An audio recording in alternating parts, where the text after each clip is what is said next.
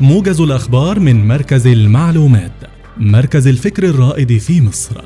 نفكر لغد أفضل.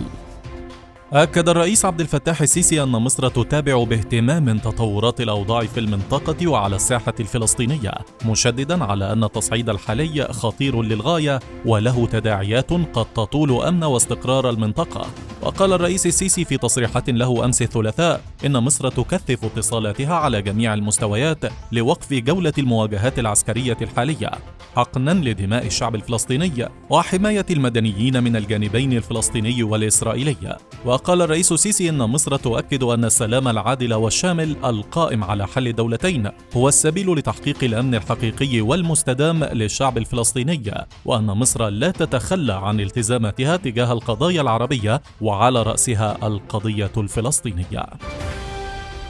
عقد الدكتور مصطفى مدبولي رئيس مجلس الوزراء أمس اجتماعا لمتابعة موقف الأراضي الصناعية بمنطقة عتاقة. وفي مستهل الاجتماع أكد رئيس مجلس الوزراء أن الدولة تولي اهتماما كبيرا بتهيئة الظروف الملائمة لتشجيع مناخ الاستثمار وتعظيم الاستفادة من كافة الفرص الاستثمارية المتاحة والعمل على تذليل المعوقات على مستوى الجمهورية. وتوفير البنية الأساسية للأراضي الصناعية وذلك في إطار متابعة موقف جميع الأراضي الصناعية بمنطقة عتاقة من أجل تذليل أي معوقات للاستفادة من هذه الأراضي على النحو الأمثل.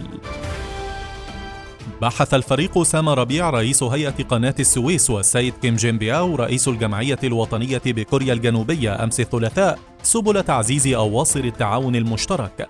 بحضور السفير كيم يونغ هيون سفير كوريا الجنوبية بالقاهرة ووفد برلماني كوري رفيع المستوى وذلك بمبنى الإرشاد بمحافظة الإسماعيلية. يأتي ذلك على هامش الزيارة الرسمية لرئيس الجمعية الوطنية بجمهورية كوريا الجنوبية لمصر. ويستهدف اللقاء التعرف عن قرب على مستجدات المشروعات التنموية بقناة السويس ومناقشة آليات تعزيز التعاون في المجالات ذات الاهتمام المشترك.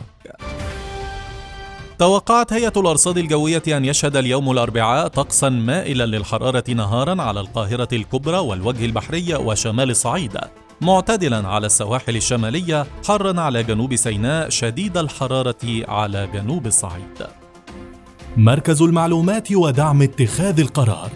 نفكر لغد أفضل.